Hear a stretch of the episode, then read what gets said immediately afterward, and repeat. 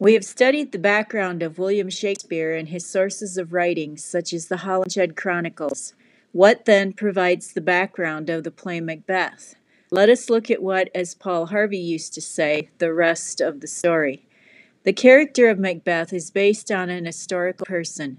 The real Macbeth was a good ruler who ruled England from 1040 to 1057 during the 11th century. Macbeth ruled after King Duncan, similarly to the play. The real King Duncan was considered a weak king, and Macbeth defeated and killed Duncan in battle and gained the throne. We will also find that Macbeth's stepson preceded him on the throne, not as procession is seen in the play. During the 11th century, King Macbeth was a positive influence on his people, a farming and bartering community. Official currency, paper or coin, did not exist during this period of time. Bartering or exchanging one type of goods for another was how business transactions took place. Livestock, vegetables, or grain might have been exchanged for labor or materials. The comment made in the play, when Duncan and Ross are discussing the brave exploits of Macbeth in battle, contains an anachronism. The comment about Sweno, Norway's king, being ordered to pay $10,000 to the English side, is out of place for the time period. There was no form of currency to exchange. Another point in the play mentions the time being estimated as midnight according to the moon, as the striking of the clock was not heard, is another anachronism. During the 11th century, there were no clocks to chime.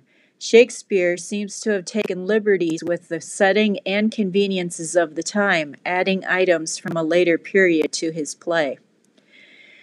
During the writing and performing of the play, King James was the ruler of both England and Scotland. His subjects, over which he ruled, believed in superstition and witches, as did the king himself. This motivated Shakespeare to include scenes in the play dealing with the characters of witches.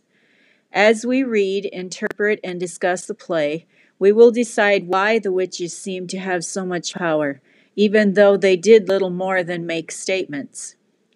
The real 11th century King Macbeth, as stated earlier, was a good and just king who cared for and protected his people. He was married, and his wife, the queen, seemed to be a mild mannered woman, the ideal helpmate to her husband. Evaluate the character of Lady Macbeth in the play and decide whether Shakespeare took any liberties to change the impression of this character on the observers of the play. The overarching questions that I want you to think about as we delve into the elements of the play are number one, can one have too much ambition?